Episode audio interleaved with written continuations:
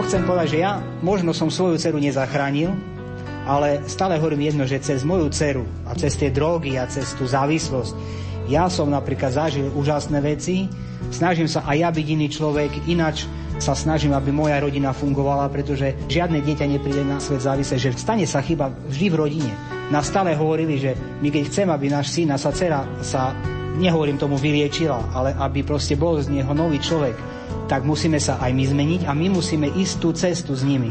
Počúvate slova pána Ladislava, ktorý nám dovolí nazrieť do svojho súkromia, aby varoval pred zákernosťou drog iných rodičov. Častokrát si totiž myslíme, že v našej rodine sa to nemôže stať, veď predsa svojim deťom dávame všetko, čo potrebujú. Či je toto pravé orechové, čo dieťa od nás v období svojho detstva potrebuje, aby sa stalo odolné voči nástrahám drogovej paučiny, ukáže zvyčajne až obdobie puberty. Odhalenie, že dieťa je závislé od drog, je pre každého rodiča veľmi bolestivé a zvyčajne nasleduje dlhá cesta hľadania riešenia. Nech vám rozprávanie otca o závislosti svojej céry ponúkne impulzy na prevenciu i riešenie problému. Vám želajú tvorcovia relácie Diana Rauchová, Jaroslav Fabian a Mária Čigášová. Želáme vám nerušené počúvanie.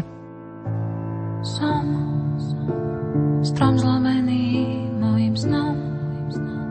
Ani láska, ani tón, samotou som ulovená.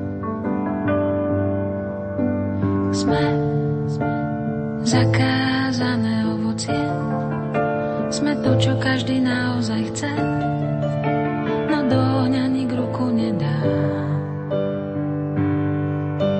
Ruku v ruke chcem s tebou kráčať, nebudem sa ničoho báť. Slzu vidím z oblohy padať, musím sa ťa vzdať.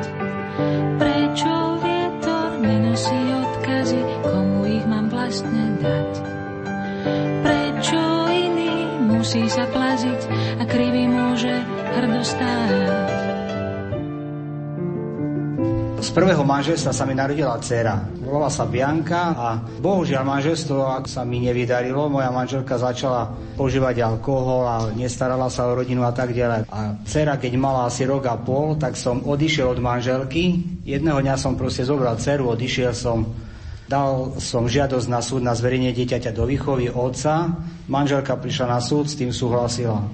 Čo som bol dosť prekvapený, ale ale bol som rád v tej chvíli, že je to tak. O rok nás rozviedli a s cerou som žil asi 5 rokov sám. Pomáhali mi moji rodičia, pomáhali mi nejakí známi, pretože rodičia chodili do práce, ja som chodil do práce. Asi po 5-6 rokoch som sa oženil druhýkrát. Moja druhá manželka, s ktorou som doteraz, sa o ňu starala naozaj ako o vlastné. A ešte, čo je také dôležité, že matka tej mojej cery, Bianky, do jej 17 rokov ani raz nezavolala, ako sa má, či vôbec žije a tak ďalej. Pritom bola aj v Košiciach. Bola tu, nebola niekde v zahraničí. A potom prišlo také obdobie, moja dcera začala chodiť na strednú školu. Už v prvom ročníku začali problémy. Bola dosť problémové dieťa, stále som chodil do školy riešiť nejaké veci. V druhom ročníku sa to vystupňovalo a v treťom to už bolo, bolo veľmi zle. Stalo sa mi to, že dovtedy som počúval o tom, že mladí užívajú drogy a alkohol a tieto veci. Dá sa povedať, že som o tom len počul dovtedy, hej, z televízie a nemal som to, nikdy sa mi to nestalo priamo mne ani v našej rodine. A keď mala dcera, asi 16 rokov som sa dozvedel, že ona už asi rok užíva drogy, tak e, zrazu sa vám zrúti úplne celý svet, neviete, čo máte robiť. Začal som samozrejme zistovať, kde by som s ňou mal ísť rozprával som sa s ňou. Každý mladý, možno to poznáte, ktorý je závislý na niečom a hlavne narkomani, tak vám nikdy nepovedia pravdu. Aj ona všetko zatlkala, niečo priznala a čo nás učili, že narkomani sú najlepší herci na svete. Sú lepší ako herci z Národného divadla, hovoria. A to je naozaj pravda, že oni vás vedia tak oklamať a tak vás presvedčiť, že uveríte tomu. Začal som so svojou dcerou chodiť po nejakých e, lekároch, ku psychologičke, ale stále to vlastne išlo tak dookola, že chvíľku bol pokoj, potom zase, zase prišli drogy, zase tieto veci a išlo to dookola. A tretí ročník moja dcera dokončila len tak, že keby som tam nechodil, tak ani ho nedokončí. dostala trojku zo správania, dostala podmienečné vylúčenie zo školy. Ale už medzi tým ja som sa dozvedel cez e, jedných rodičov, že existuje jedna komunita, komunita Čenakov. Centrum tejto komunity je v Piešťanoch. Čiže je to dosť náročné, keď chcete syna alebo dceru do tejto komunity dostať, pretože musíte chodiť do Piešťan. Ja som každý týždeň chodil do Piešťan, sadol do auta, cesta tam, cesta nazad. V tom období, keď sme chodili, moja dcera bola aj na skladnej, dva mesiace. Aj stade ju museli vyhodiť, lebo nejaké tabletky akože zjedla, prišlo sa na to, takže ju museli aj stade prepustiť. No a táto komunita, oni vtedy rozhodli, že moja dcera pôjde do Medžugoria. A chcem povedať e, niečo ešte také, že ja som bol pokrstený ako evanielik, ale nikdy som nechodil do kostola. A ja keď som sa dozvedel, že má ísť do Medžugoria, ja som nevedel ani kde to je. Od nejakých ľudí som sa dopočul, že to je nejaké putnické miesto, kde sa zjavila pána Maria. Zistil som si cestu, zistil som si, kde to je, sadli sme do auta, prišli sme tam, to je asi 1200 km, čiže je to dosť ďaleko. Prišli sme tam, dceru som odnesol do toho domu, to je dom, kde sú ženy, kde sú dievčatá, kde sú dokonca matky s deťmi. Čo mne sa veľmi páčilo, že tá komunita dáva možnosť aj matkám so svojím dieťaťom tam ísť. Môže to byť aj narkomanka, alkoholička. A Páčilo sa mi, trošku možno odbočím, že e, väčšinou na Slovensku, keď je matka narkománka, alkoholička, tak väčšinou dieťa skončí buď v detskom domove, alebo u starých rodičov, keď nejakí sú. Ale ide o to, že to dieťa je otrhnuté od matky. A tá komunita dáva tú možnosť, že tam môže ísť naozaj matka, ktorá je narkománka, ktorá je alkoholička. Samozrejme, že ona je možno v takom stave, že sa nevládze starať o to dieťa, ale na to sú tam tie dievčata a tie ženy, ktoré sú tam už dlhšie, ktoré sa o tie deti, tam tých detí je viacej, sa o nich starajú, ale ide o to, že tá matka so svojím deťaťom raňajkuje, obeduje večeria a proste to puto sa nepretrhne. To som možno trošku odbočil. Čiže dceru som tam nechal a ja som odišiel asi o 3 km ďalej, je tam miesto, je to dom pre mužov a pre chlapcov. Ja preto hovorím aj pre mužov, lebo tam boli aj 60 roční, aj 50 roční. Čiže nie sú tam len, len mladí ľudia.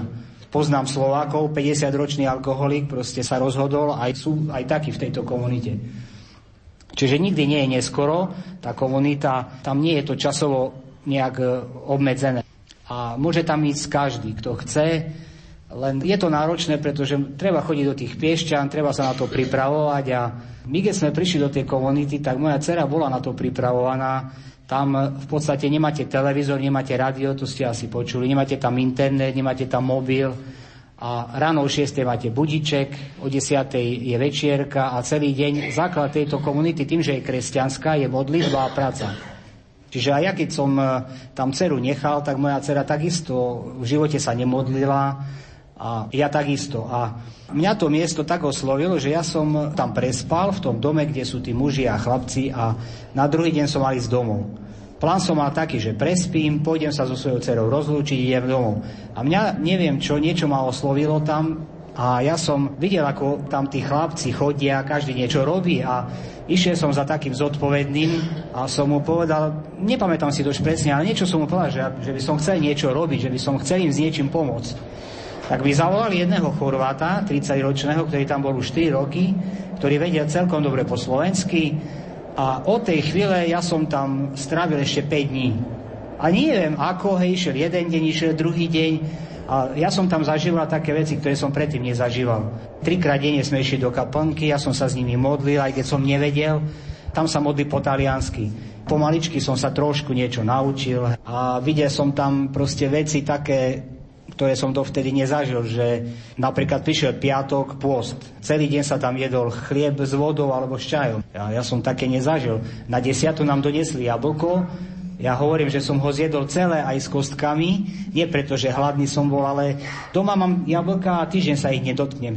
Že to bolo také, že tam si človek uvedomí, že dá sa žiť aj bez televízora, aj bez týchto vecí a že tam hlavne ľudia miesto toho, aby večer pozerali televízor, sa rozprávajú. Urobia sa nejaké dvojice a sa rozprávajú čo jeden druhého trapí. Čo v dnešnom živote nám práve toto chyba, ja si myslím, lebo je internet, sú mobily, ale dneska ľudia sa už nerozprávajú posielajú si SMS-ky, píšu si cez internet, cez e, počítač a takto. Čiže ja som tam našiel taký nejaký kľud, neviem, ako vám to povedať. A asi na ten šiestý deň som išiel za svojou dcerou, išiel som sa s ňou rozlučiť, že odchádzam domov.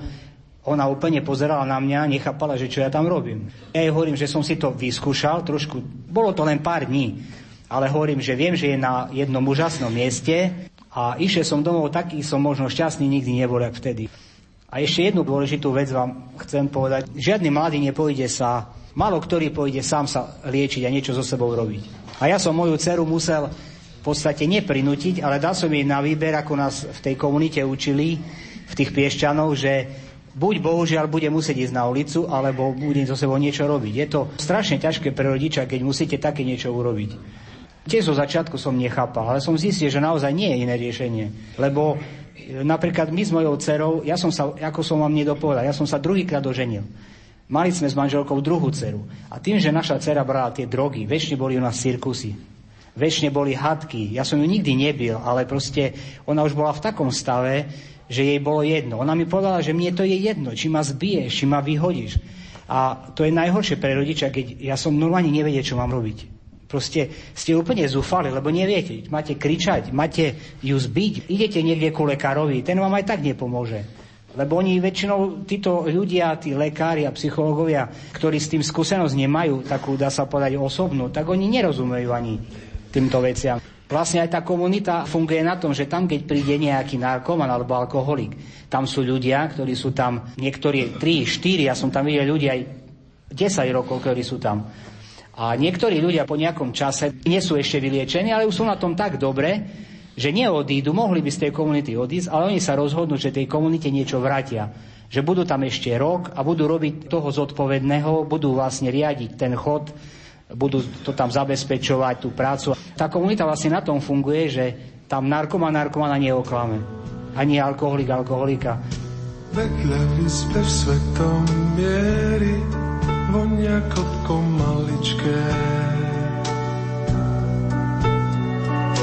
Je to vôňa mojej cery, čo vyliahla sa mamičke. Vôňa tejto malej ženy, parfém lásky rodičov. Čnie vysoko nad parfémy, čo sú celkom o ničom. Namiešali múdre nosy, vône, že vraj zázračné kopa ľudí ich už nosí a každý nosiť začne.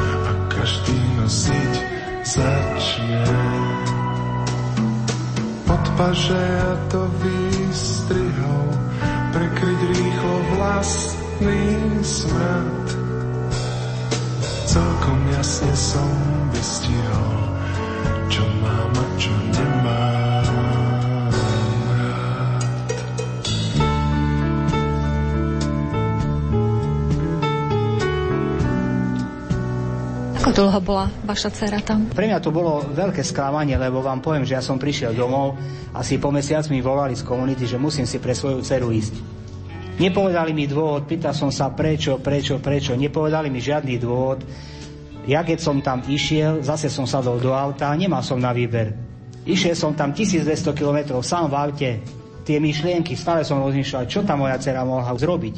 Samozrejme, prvé, čo ma napadla, niekoho zbiela, niekoho udrela, neviem, čo mohla urobiť. Ja som prišiel tam a tá Chorvátka, jedna, ktorá tam bola 8 rokov, tiež to bola bývalá narkovanka, ale už robila tú zodpovednú tomu domu, tam to riadila. Moja dcera, ona bola úplne prekvapená, že ja som tam prišiel po mesiaci. Ja som vošiel do jedálne, tam sedela, ona pozera na mňa, čo ja tam robím. Ona vôbec nevedela o tom, že ma volali. To jej nepovedali. Ona nikdy nehovorila, že tam nechce byť, alebo že chce ísť domov len proste správala sa tak, ona im tam odpadávala v kaplnke a robila proste také veci, ktoré vedela, ja si myslím, že to vedela. Ona vedela to, že tá komunita sama ju bude chcieť poslať domov. Mne tá Chorvátka vysvetlovala jedno. Chceli odo mňa, aby som, keď prídeme domov s mojou dcerou, mohla sa tam vrátiť od vami. Ona sa tam mohla vrátiť. Ale chceli odo mňa, aby som jej dal urobiť vyšetrenie mozgu. Moja dcera si už pichala pervitín. Ja som ju videl v takých stavoch, takú zdrogovanú, že končila na psychiatrii. To nebolo, že si zapálila nejakú marihuanu. Čiže chceli odo mňa, aby som jej dal e, urobiť vyšetrenie mozgu, či nie má poškodené, aby som išiel nejakému psychiatrovi s ňou. Ona mi tá chovátka hovorí, na nejaký čas potrebuje brať trošku medicínu, to sú väčšinou tie antidepresíva. Nemal som na výber. Tak sme prišli domov, išiel som urobiť vyšetrenie mozgu s ňou, zistili, je v poriadku. Boli sme u psychiatra, ktorý z ňou porozprával, dali nejaké antidepresíva. Ona mu povedala veci, ktoré ja neviem ani dodnes, pretože on mi to nepovedal. Čo ona všetko, nie v tej komunite v tom Medjugorji zažila, ale ešte predtým. Ona ešte z toho mala nočné mori a neviem, bala sa byť medzi ľuďmi. Pokiaľ nemala v sebe ten pervitín, tak sa bala byť medzi ľuďmi, kde bolo viac ľudí. Stále mala pocit, ako keby ju niekto prenasledoval, niekto jej chce niečo urobiť. Čiže tá Chorvátka v tom Medjugorje mi vysvetlila, že oni chcú, aby 2-3 mesiace trošku, aby ona mi to hovorí, aby sa tak trošku vyrovnala a vrátiť sa môže. Tam nikdy nie je tak, že vás nezoberú, aj druhýkrát. Potom som s ňou bol na takom vyšetrení u klinickej psychologičky a záver toho vyšetrenia bolo taký, že pani doktorka mi že vaša dcera všetko vie, čo robí. Čiže ona všetko vedela, čo robí. Nemala nábeh ani na schizofréniu, lebo niekedy títo narkomani majú schizofréniu. Čiže ona všetko vedela, čo robí. Ona sa mi vláčila, nechcem povedať so spodinou a s takými ľuďmi. Ona mi povedala doktorka, že ona je proste taká, jej to nevadí. Že ona, ona kľudne bude v špine, ona bude spať neviem kde, že proste s tým nezrobíme nič. Vtedy mala 18 rokov, a ja som sa pani doktorky opýtal na záver, už keď som odchádzal, hovorím, pani doktorka, povedzte mi, že čo mám robiť. Lebo som fakt nevedel, čo mám robiť. A ona mi povedala jednu vec, že musíte ju nechať žiť svoj život. Je dospelá, lebo vás zničí všetkých. Tak mi povedala, vás zničí vás a celú vašu rodinu. A to som si fakt tedy uvedomil, že vlastne tri roky nás zničila. Nielen mňa, naše manželstvo. Plakal detko, babka, všetci proste sme sa trápili kvôli nej. Keď som prišiel ku rodičom, stále len okolo nej sa to točilo všetko a už sme boli z toho už takto, hlava nás bolela. Takže prišla domov, Zase hovoril mi jednu vec, že musíš svoju dceru odhlasiť z trvalého pobytu. To je tiež jedna taká vec, ktorú som ako rodič veľmi ťažko prežíval. Ja som dvakrát prišiel na miestny úrad s dcerou k tomu okienku, kde sa odhlasuje z trvalého pobytu. Dvakrát som odišiel. Som to nedokázal urobiť. Až na tretíkrát. My ako rodičia sme museli robiť veľmi ťažké rozhodnutia a napríklad moja mama, moja mama ako jej babka to nepochopila nikdy, lebo keď už bola aj predtým veľakrát na ulici alebo takto, tak ona chodila za mojou mamou pre peniaze. Ja som sa veľakrát mami pýtal, moji rodičia bývajú na dedine, to je 30 kilometrov, a ona bola schopná sadnúť na autobus ísť za ňou ja som sa mami pýtal, či jej náhodou tu nebola, či si jej nedala peniaze. Nikdy sa mi nepriznala moja mama. A ja som mame hovoril stále jedno, čo nám hovorili. Ja som mame hovoril, keď jej dávaš peniaze, robí zle. Lebo ona za tie peniaze si kúpi drogy a hovorím, ty jej kopeš hrob. Mama to nevedela pochopiť. Až po nejakom čase vlastne zistila, že naozaj robí zle. A skôr to zistila, vám poviem tak, že prišli Vianoce a moja dcera ako nebola schopná babke poslať na Vianoce ani jednu SMS-ku. Tým netvrdím, že by ju nemala rada, hej, ale jak som hovoril, ten narkoman, bohužiaľ, pre neho je prvá droga a všetko ostatné je na druhom mieste. Ešte vám poviem takú vec, ja keď som sa s mojou dcerou z toho Medžugoria vrátil, ja som našiel doma prázdny byt. To bol šok pre mňa. Tá moja druhá manželka s druhou dcerou sa mi medzi tým odsťahovala. Pretože ona sa bala toho, čo bude. Pretože predtým tie cirkusy, ktoré boli. A hlavne trpela tá naša druhá, tá dcera mala. Lebo pamätám si, koľkokrát pribehla do izby s plačom a kričala na mňa, že oci, len nie, nič, nie, že jeda, čo urobíš. Úplne sa triasla. A proste tá moja druhá manželka samozrejme chcela si tú svoju dceru chrániť. Tak urobila mi také niečo, zo začiatku to bol pre mňa šok, ale som to pochopil, že prečo to bolo. Tá moja dcera, keď mala tých 16 rokov, 17, keď vlastne tie drogy prišli tam a ten cirkus našej rodine, tak ona vyslovene robila také veci zlé, aby my sme sa hadali. Ona vyslovene chcela, aby my sme sa rozviedli. Ale zase na obhajú mojej cery chcem povedať jedno, že bohužiaľ my dedíme aj geny po rodičoch. A moja manželka bohužiaľ bola alkoholička, takisto. Ja som si ju zobral, bol som hlúby, ja som videl len krásu vtedy, viete. Ona pila už aj pred svadbou. Ale ja som videl len tú krásu a, a jej matka stále hovorila, ženy sa po svadbe zmenia, alebo potom, keď sa im narodí dieťa, sa zmenia. Bohužiaľ, môj prípad to nebol. No ale to chcem na jej obranu povedať, na obranu mojej cery, že vlastne bohužiaľ mala tie geny po matke. Mala tie geny po matke, mala vzťah k tomu alkoholu, k týmto veciam. Ďalšia vec tým, že ja som od jej matky odišiel, keď mala rok a pol. Tak e, ona tých 16 rokov matku nevidela, tak mi hovorila aj tá lekárka, že ona bohužiaľ mala v sebe tie rány, nemala tú matku a to zanechá stopy. Ďalšia vec, ona keď prišla do puberty, tak začala žiarliť na moju druhú manželku, začala žiarliť na moju druhú dceru. Preto aj veľa tie aj veci robila, ešte jedna vec, ktorá sa stala v jej živote, že ona mi raz, keď mala asi 17 rokov, tak e, mi našla v mobile číslo na svoju matku. A ona jej napísala. Napísala jej sms že sa chce s ňou stretnúť. Samozrejme, že urobila to poza môj chrbát. Stretli sa so svojou matkou po 16 zhruba rokoch. Samozrejme, veľká láska. Ale viete, pre moju dceru už tam boli tie drogy, bolo tam toto a ja som jej stále hovoril, čo nesmie, toto nesmieš, toto nesmieš. Pre ňu bolo najjednoduchšie v tej chvíli odísť ku svojej matke. Samozrejme, matka chcela, aby išla ku nej. Ja som jej nebránil. Najprv to bolo pre mňa také strašne ťažké, keď celý život sa o, o ňu starám a teraz po 17 rokoch sa zjaví jej matka a len tak si odíde. Hej, ale dovolil som to, no ale po troch týždňoch mi jej matka volala, že príď si pre ňu. Proste po troch týždňoch ju nechcela a vtedy mala 17 rokov. A to pre ňu muselo byť e, strašne veľká rana, viete. Ona, ja sa jej nečudujem, lebo každý chce spoznať svojho otca, svoju matku, keď ho nepoznáte. A musela to byť veľká rana pre ňu, keď po takých troch týždňoch ju vlastná matka zase ako keby odkopla a možno aj preto začala možno aj viacej v tom období tie drogy brať. Takže to, to chcem povedať na jej obranu. Ďalšia vec, ja ako aj rodič som určite zlyhal vo veľa veciach. Čiže nás stále učili v tej komunite, že žiadne dieťa nepríde na svet závislé. Väčšinou sa niečo udeje v tej rodine.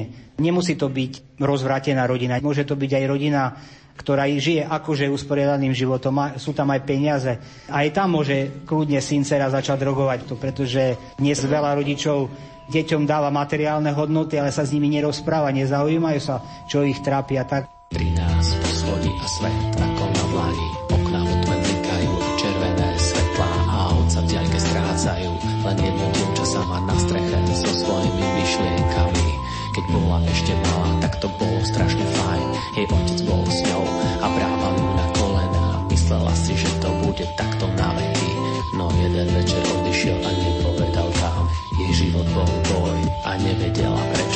všetkým ľuďom dokázať, dokázať niečo.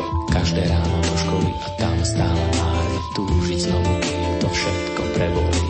A kde si v jej vnútri sa skrývalo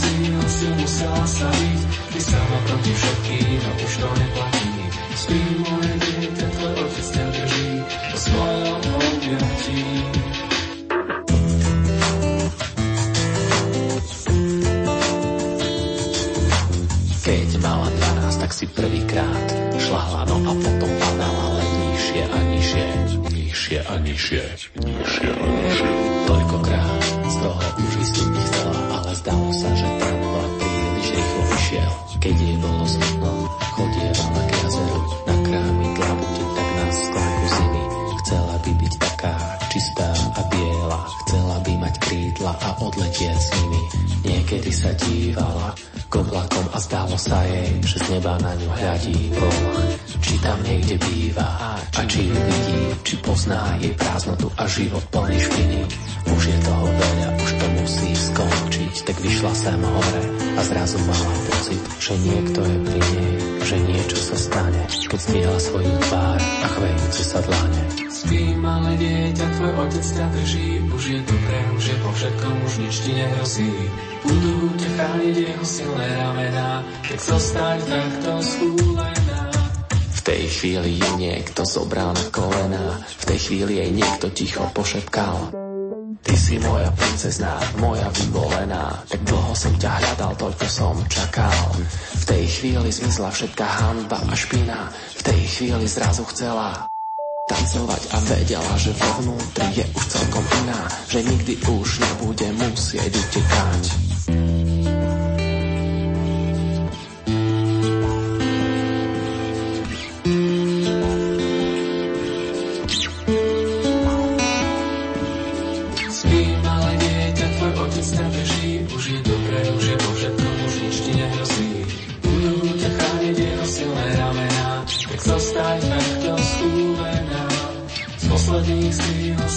Musela sa byť, ty sama proti všetkým, no už to neplatí. Spí, malé dieťa, tvoj otec ťa drží, vo svojom objatí.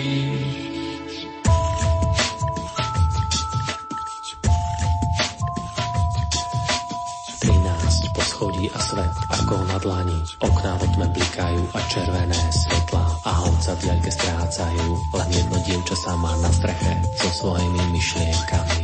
Naším dnešným hostom je pán Ladislav, otec céry závislej od drog. Priblížil nám hľadanie cesty k riešeniu tohto vážneho problému. A ešte, ja som to povedal vlastne, keď som z ňou z toho Medžigoria sa vrátil a našiel som prázdny byt. Manželka mi povedala, že ona sa proste bojí, čo bude. Ona nevie, čo bude. Ona už nechce tieto cirkusy zažívať. Vtedy ani ja som nevedel, čo bude. My sme prišli domov s tým, že všetko toto urobíme a pôjdeme nazad do komunity.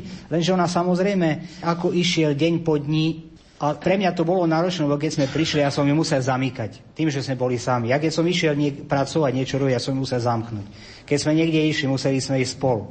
A videl som to na nej, že každý deň sme sa napríklad modlili spolu. Ale už po týždni už sa nechcela modliť. Videl som, ako menej a menej spolupracuje, ako upúšťa, upúšťa. Jedného dňa sa pýtala vonku. A mi povedala, som dospela, nemôžeš ma tu držať. Mala pravdu. Tak som jej povedal, choď. Samozrejme skončilo to tak, že prišla domov ožrata, zase bola dva dní v poriadku, ale ja som vedel, že to už dobre nebude. A zase sa to všetko opakovalo, opakovalo. Medzi tým sa zoznamila s jedným, mala vtedy 18 rokov, s 33 ročným. On bol v tom čase, ja som sa dozvedel, bol rozvedený, mal dva deti, bol aj vo vezení, ale ja si myslím, že len kvôli tomu vyživnému, že neplatil. Zoznamila sa s nejakým takým. No a mne sa stala taká vec, že ona už vlastne nebola doma, a bola s ním. Ako žila, neviem ako žila. Ja som sa nezaujímal. Pretože po tom všetkom, čo sa ešte stalo, nielen moja dcera, ale veľa detí robí ešte také svojim rodičom, čo robila aj mne, ona, to je také psychické tyranie. Ona mi vypisovala SMS-ky, všelijaké vulgarizmy. A ja som na to nereagoval. On stále hovorí, nechaj to tak. Ja som jej nedvihol telefón, ja som jej neodpisoval, lebo stále nás učili, že musíš to brať tak, že ona je chora. To nehovorí ona, ale to ako keby hovorí niekto iný za ňu. Čo také bolo ešte také, čo sa stalo, pamätám si, že jedného dňa mi ten jej, ja som ho nepoznal, ten jej priateľ 30 ročný mi vonil u nás tam, kde bývame, ja bývam na prvom poschodí, tak som nešiel ani dole, len som otvoril okno a vidím, že tam nejaký stojí chlapík a pýta sa, či nie je dcera doma. Ja hovorím, nie, hovorím, nie je doma, hovorím, však ona tu už neviem koľko nie. Ja sa ho pýtam, ona je s tebou? Hej, ona je so mnou. A ja mu hovorím, tak ju hľadaj tam, kde sú drogy. A on mi na to hovorí, ona drogy neberie. Ona je so mnou a on vie, že drogy neberie. Ja hovorím, no, keď neberie, tak to je dobre. Ja som len rád, hovorím, keď neberie. To bolo o 5. pobede, si pamätám dodnes. To sú veci, na ktoré nezabudnete. Asi o 4. ráno mi zvonil telefon. Volal mi on, že vie, kde je. že je na byte s dvoma feťakmi, ja tak volám narkomanov, nehnevajte sa, že feťaci. Ja som mu povedal, tak príď ku mne domov. Prišiel ku mne domov, veľký frajer a hovorí mu, tak prečo nejdeš pre ňu, keď si taký frajer? Keď ju tak máš rád, prečo nejdeš na ten byt pre ňu? Hovorí, no vieš, lebo to sú dvaja feťaci, ktorí predávajú drogy, ktorí spolupracujú s mafiou, ktorí poznajú aj s policajtami sa. Tak dobre, hovorí mu, poď, ukáž mi, kde je ten byt. Sadli sme do auta, bol to byt na prízemí, ukázal mi, tu je. Tak ja som čo urobil? No tak e, išiel som na policiu, na Pribinov, kde som chodil predtým už jak na klavír, jak sa hovorí, tam ma už poznali kvôli tej mojej cere. Koľkokrát bola nezvestná, hľadali ju. Prišiel som tam, povedal som im, že o čo ide. V prvej chvíli mi povedali, že ona má 18 rokov, že oni nikde so mnou nejdu. Tak dneska to rieši veľakrát policia. Ale ja som im povedal, ale hovorím, však si predstavte, že by vaša dcera bola niekde s feťakmi, vy by ste tam nešli. A nakoniec povedali, no dobre, tak pôjdeme s vami. Tak išli zo mnou nakoniec nejakí takí dvaja mladí, ktorí ich zavolali, lebo to, čo ja vám hovorím, to boli tí e, na tom oddelení, takí starší. Zavolali nejakých takých dvoch mladých, prišli sme tam, ráno bolo asi pol osmej. Dvere ako normálne otvorili, opýtali sa, či tu je Bianka. Povedali, áno, je tu, či ju môžu zavolať. Ešte to chcem, keď otvorili dvere, hneď hovoria jeden druhému si hovoria, staré známe, že firmy, ešte chceli zavolať psa, psovoda, ktorý je na drogy, volali niekde ale pes akože bol na nejakej akcii, no tak hovoria dobre, povolenie na vstup do bytu nemali. Ale tak opýtali sa, či tá moja dcera je. Oni hovoria, áno, je tu. Tak či ju môžu zavolať. Dcera prišla o pol ráno bolo, bola zdrogovaná, ledva stala na nohách. Tak čo, opýtali sa ju policajti, či pôjde s otcom. Ta, pôjde. Tak čo som urobil? Ešte sa ma pýtali, či majú ma niekde odprevať. Hovorím, nemusíte. Hovorím, odneste ma domov, ja bývam nedaleko. Prišli sme domov, bolo to strašné, lebo keď v takom stave je, akože jak aj ona bola, no proste to, musel som ju držať za bundu, vykrikovala proste po celej ulice, viete si to predstaviť, ľudia pozerali, čo sa deje. Sadli sme do auta a zase, no kde pôjdete? Nemáte kde ísť, tak zase na terasu, na psychiatriu. Musel som auto zaparkovať kilometr od nemocnice, lebo nikde nebolo miesto. Ten kilometr, kým som prešiel z ňou do nemocnice, no to bolo niečo strašné čo vykrikovala, čo ľudia pozerali sa. Musel som, hovorím, držať za bundu. Ja som len čakal, že niekto za, na mňa zavolá políciu, že čo tam robím. Ale došli sme nejak do nemocnice, tam takisto cirkus. Dobre, prijali na psychiatriu. Ešte vám poviem také niečo.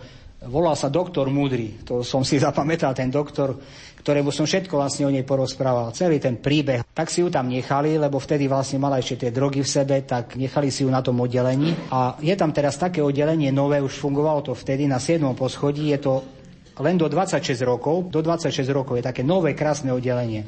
Pamätám si, to bol štvrtok, mi volali, že ju preložili na to oddelenie.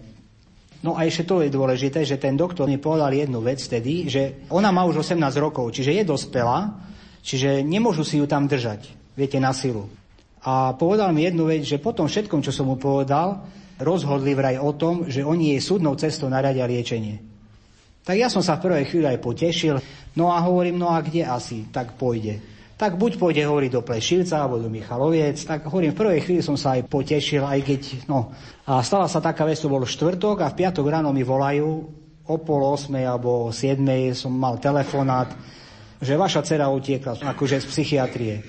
Tak som tam išiel, lebo tam nechal aj svoje veci. Išiel som po veci a napadlo ma, že zavolám tomu jej priateľovi, tomu 33-ročnému. Zavolal som mu, samozrejme bola s ním. Tak som mu len povedal, že vieš čo, povedz mojej cere, aby prišla ešte domov, aby si zobrala všetko z domu.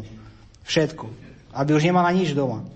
Aby sa už nevracala. Lebo oni, tieto deti zvyknú robiť také, že oni vždycky, aj moja dcera to robila, že raz za čas, aj keď bola už na ulici alebo niekde, raz za čas vždy mi zavolala a opýtala sa úplnú blbosť.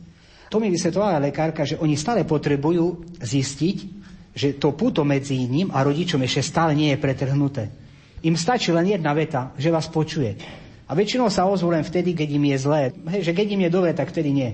Preto som mu povedal, že nech si príde po veci, aby už nemala doma nič. Všetko si zobrala, stále nás učili jedno, že vždy musíš tomu svojmu e, synovi, cere povedať, že ju máš rád. Ja som jej povedal, mám ťa rád, tým sme to nejak akože ukončili a ešte sa mi stala taká vec potom, že asi o dva týždne mi prišla sms že sa vydáva. Čiže ona sa mi vydala za ňo a ja som tiež na to nereagoval. Najprv mi prišla sms neodpisoval som. Potom pozerám, že mi volá. Ja som dvihol telefón, že čo? Takže ona sa dneska vydala. Hovorím, dobre, gratulujem a zložil som telefon. Chcel by som byť lepší otec, skorej chodiť viac ťa obliec do suchých nohavíc. Zaslúžia si naše mami, lepších synov než sme sami kto už nás vychová. Túžiš po viac pozornosti, po záujme o drobnosti, len zo pár slov z mojich úst, aby som vždy presne vedel, kto s kým spáva, kto kde sedel, a čo s tým urobí.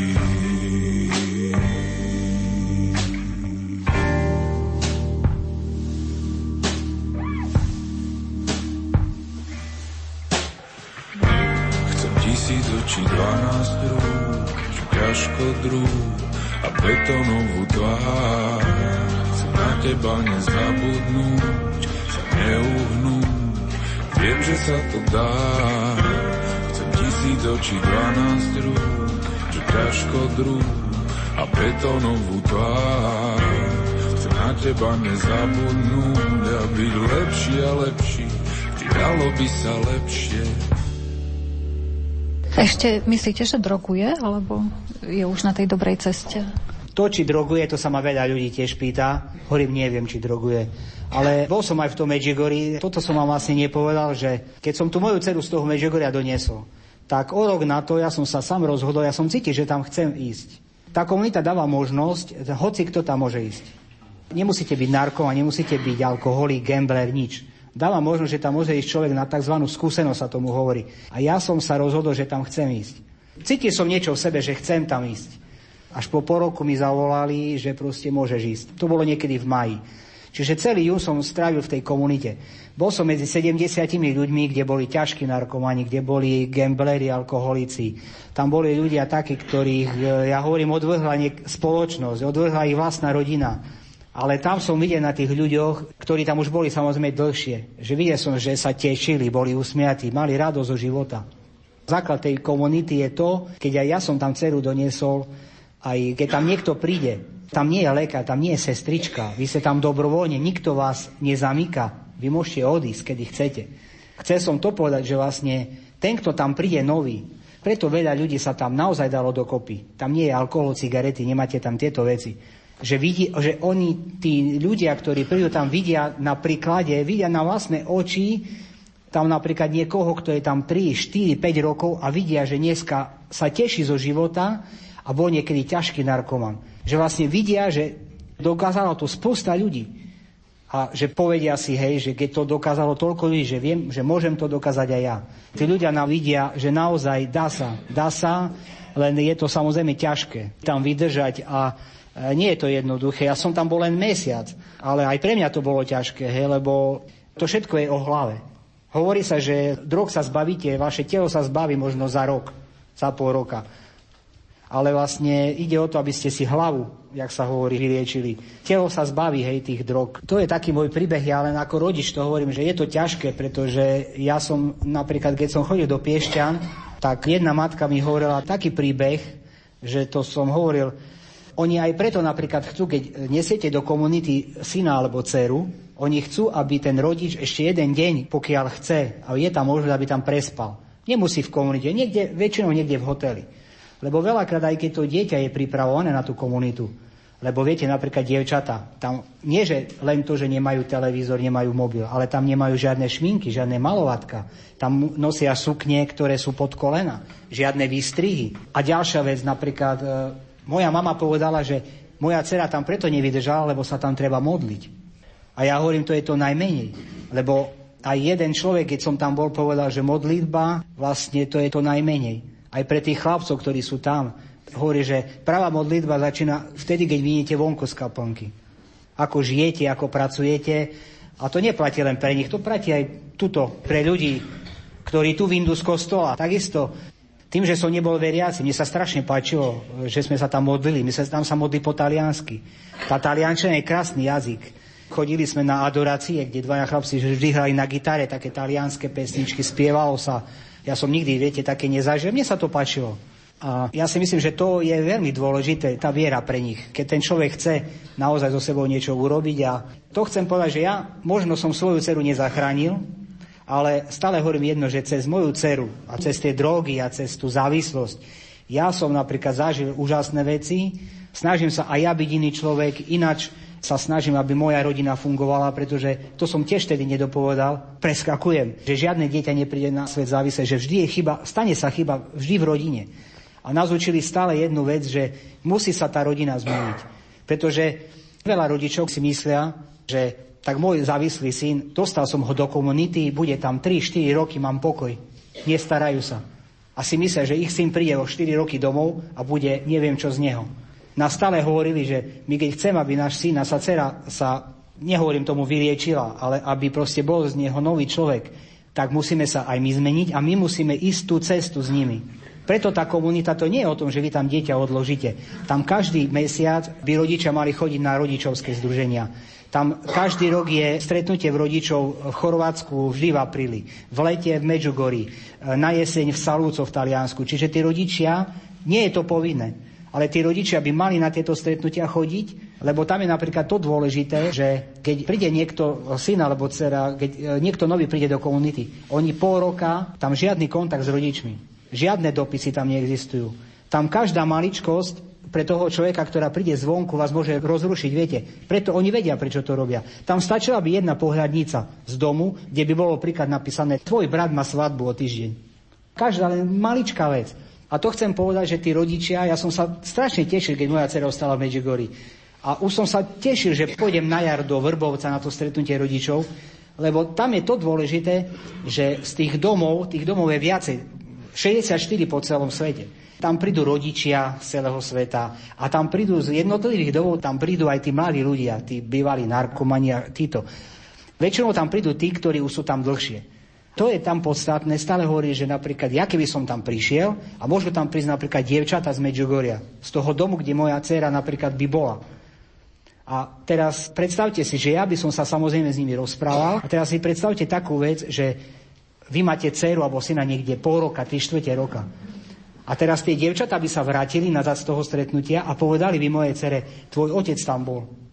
Čiže, chápete, viem si to predstaviť, ako pre toho mladého, aké to musí byť, keď zistí, že ten rodič ide spolu s ním a sa zaujíma, chodí na tie stretnutia. Že nie je to len o tom, že dieťa niekde odložíte na 3-4 roky a si myslíte, že príde domov, a preto hovorím to, že musí sa zmeniť rodina, musia sa zmeniť vzťahy v rodine, fungovanie rodiny lebo naozaj ten mladý človek, keď príde aj po troch rokoch a keď tá rodina funguje tak isto ako predtým, tak za chvíľku je tam, kde bol predtým.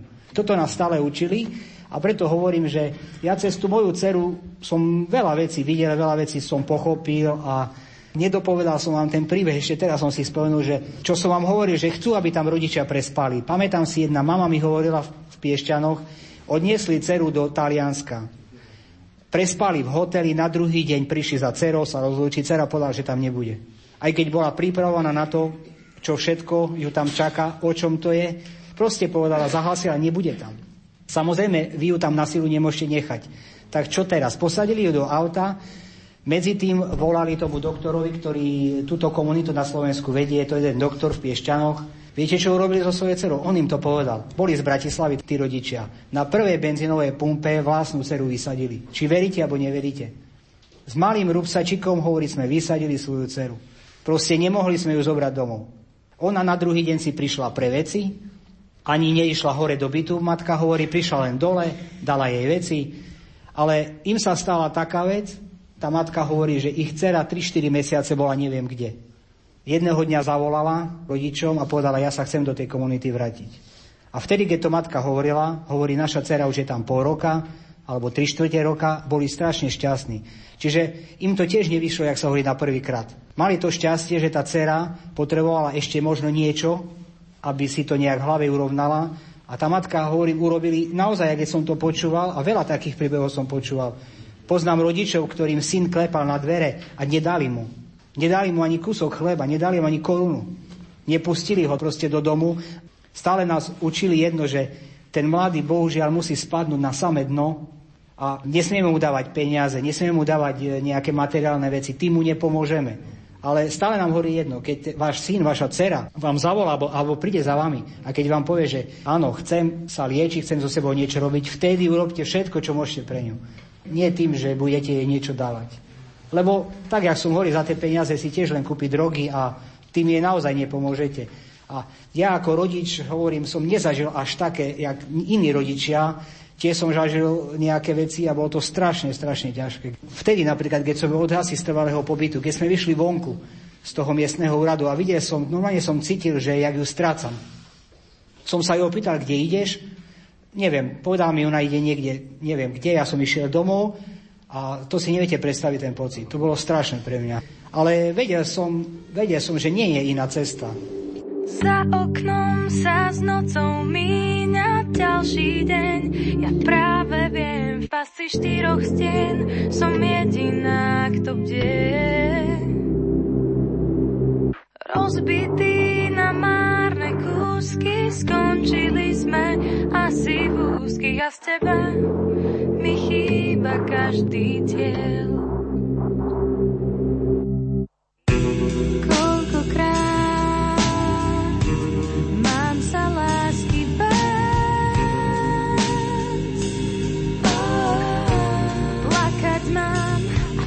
iba smiať, predstavať, začínam sa báť.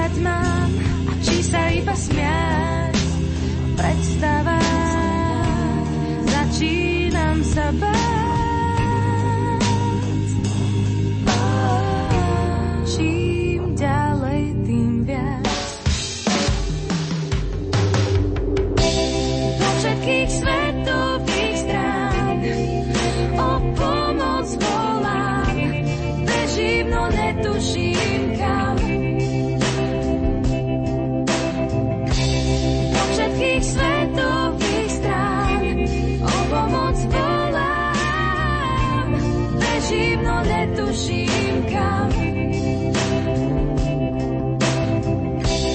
Po všetkých svet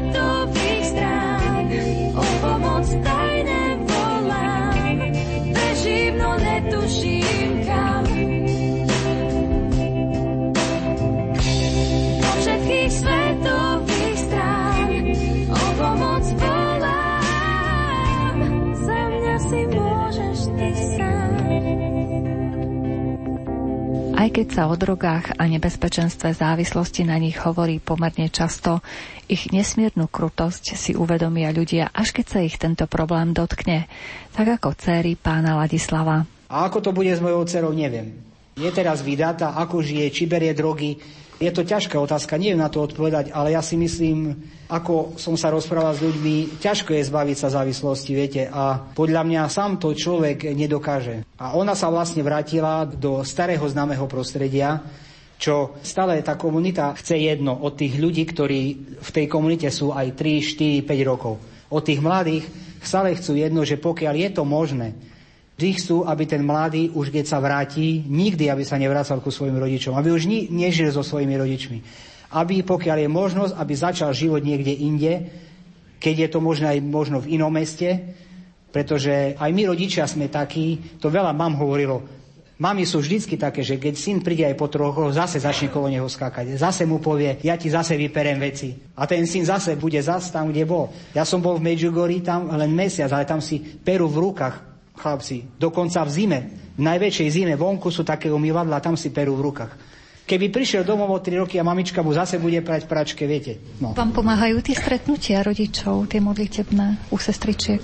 My sa stretávame ako rodičia, čo máme akože závislé deti a takto. Sa stretávame v Košiciach u sestier Vincentienk. Sa stretávame každú stredu o 6 kde jedna sestra od nich vždycky sa s nami modlí. V ich kaplnke sa vždy modlíme ako za naše deti, proste ruženec.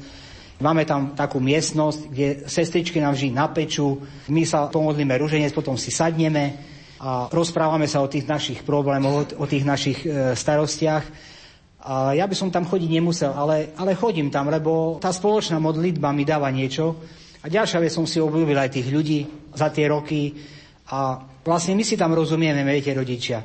Ja si myslím, je veľa rodičov, ktorí majú také problémy. A keby počuli také svedectvo, ja hovorím, veľa rodičom sa pri takýchto sa otvoria oči, si uvedomia, že proste však aj ja mám takého syna, ja mám takú dceru doma.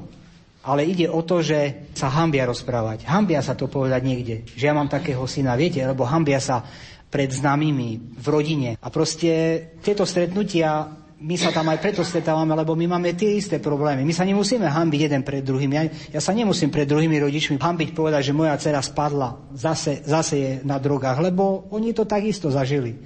Nemusím sa hambiť. Vlastne o tom, o tom je to naše to malé spoločenstvo. A napríklad ťažko rozprávať iným ľuďom. Ja keď som kamarátovi povedal, že som išiel dobrovoľne na také miesto, ako je tá komunita v Medjugorji, kde sú narkomani, kde som mesiac pil vodu, kde som nemal pivo, nemal som kávu, nemal som nič, tak mi povedal jeden kamarát, že ja som blázon.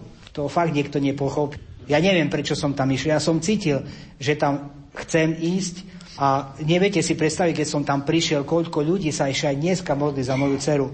Ja keď som tam prišiel po roku, tam bolo ešte veľa chlapcov, ktorí tam ešte ma poznali. Mňa tam stále volali papa, ako otec. A keď som odchádzal, mi povedali aj v tom dome dievčenskom, tí dievčatá, aj tam mi povedali, budeme sa modliť za tvoju dceru. A oni chápali, prečo som tam prišiel. Že ty si prišiel vlastne kvôli svojej dcere, aj keď tvoja dcera už nie je v komunite, aj keď ona možno droguje zase niekde, hej, ale ja som tam prišiel. Niekto to nepochopí, prečo. No. Vy ste vraveli, že počas toho tínedžerského veku svojej cery ste sa dozvedeli, že zrejme má niečo spoločné s drogami. Predtým ste si nevšimli, že by sa nejako zvláštne správala alebo že by mohla mať nejaký vzťah k drogám? Nemal som skúsenosti s drogami. Nevedel som, ako vlastne ten človek sa správa, keď má drogy, keď nemá drogy.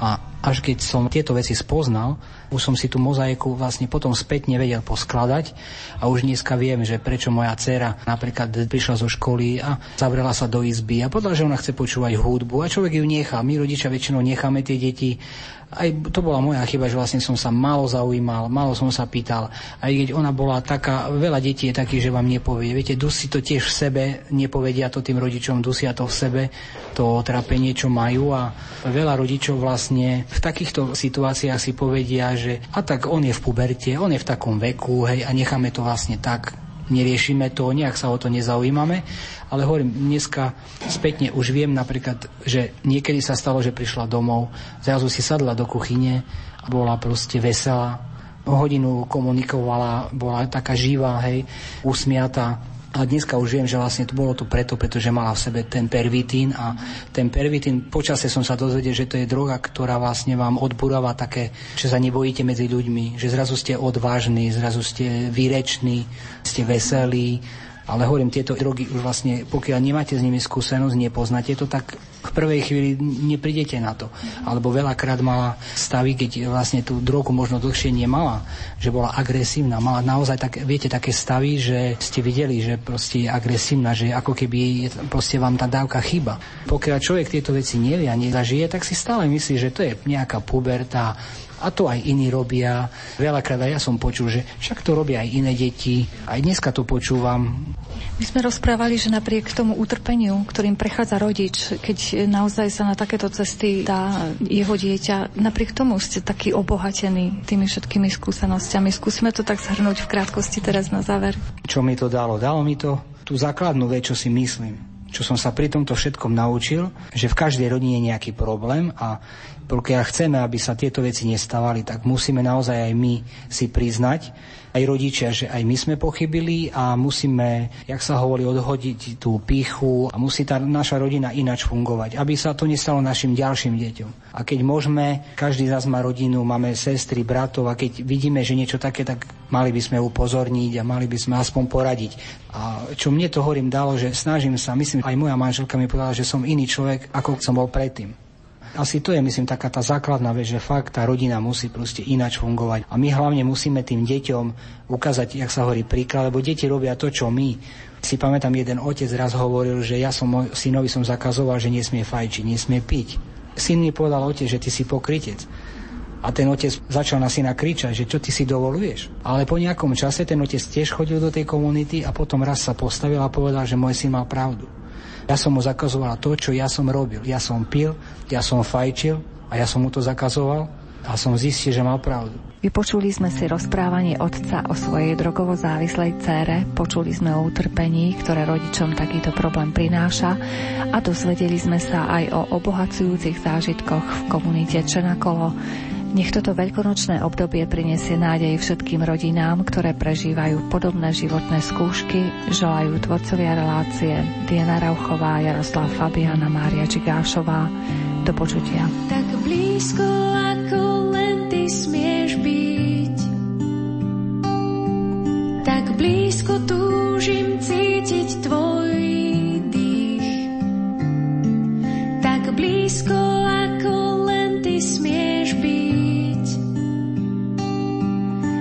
blízko túžim cítiť tvoj dých. Oddychnem si v tvojom náručí. Iba tam sa cítim v bezpečí. Oddychnem si v tvojom náručí. Iba tam sa cítim v bezpečí.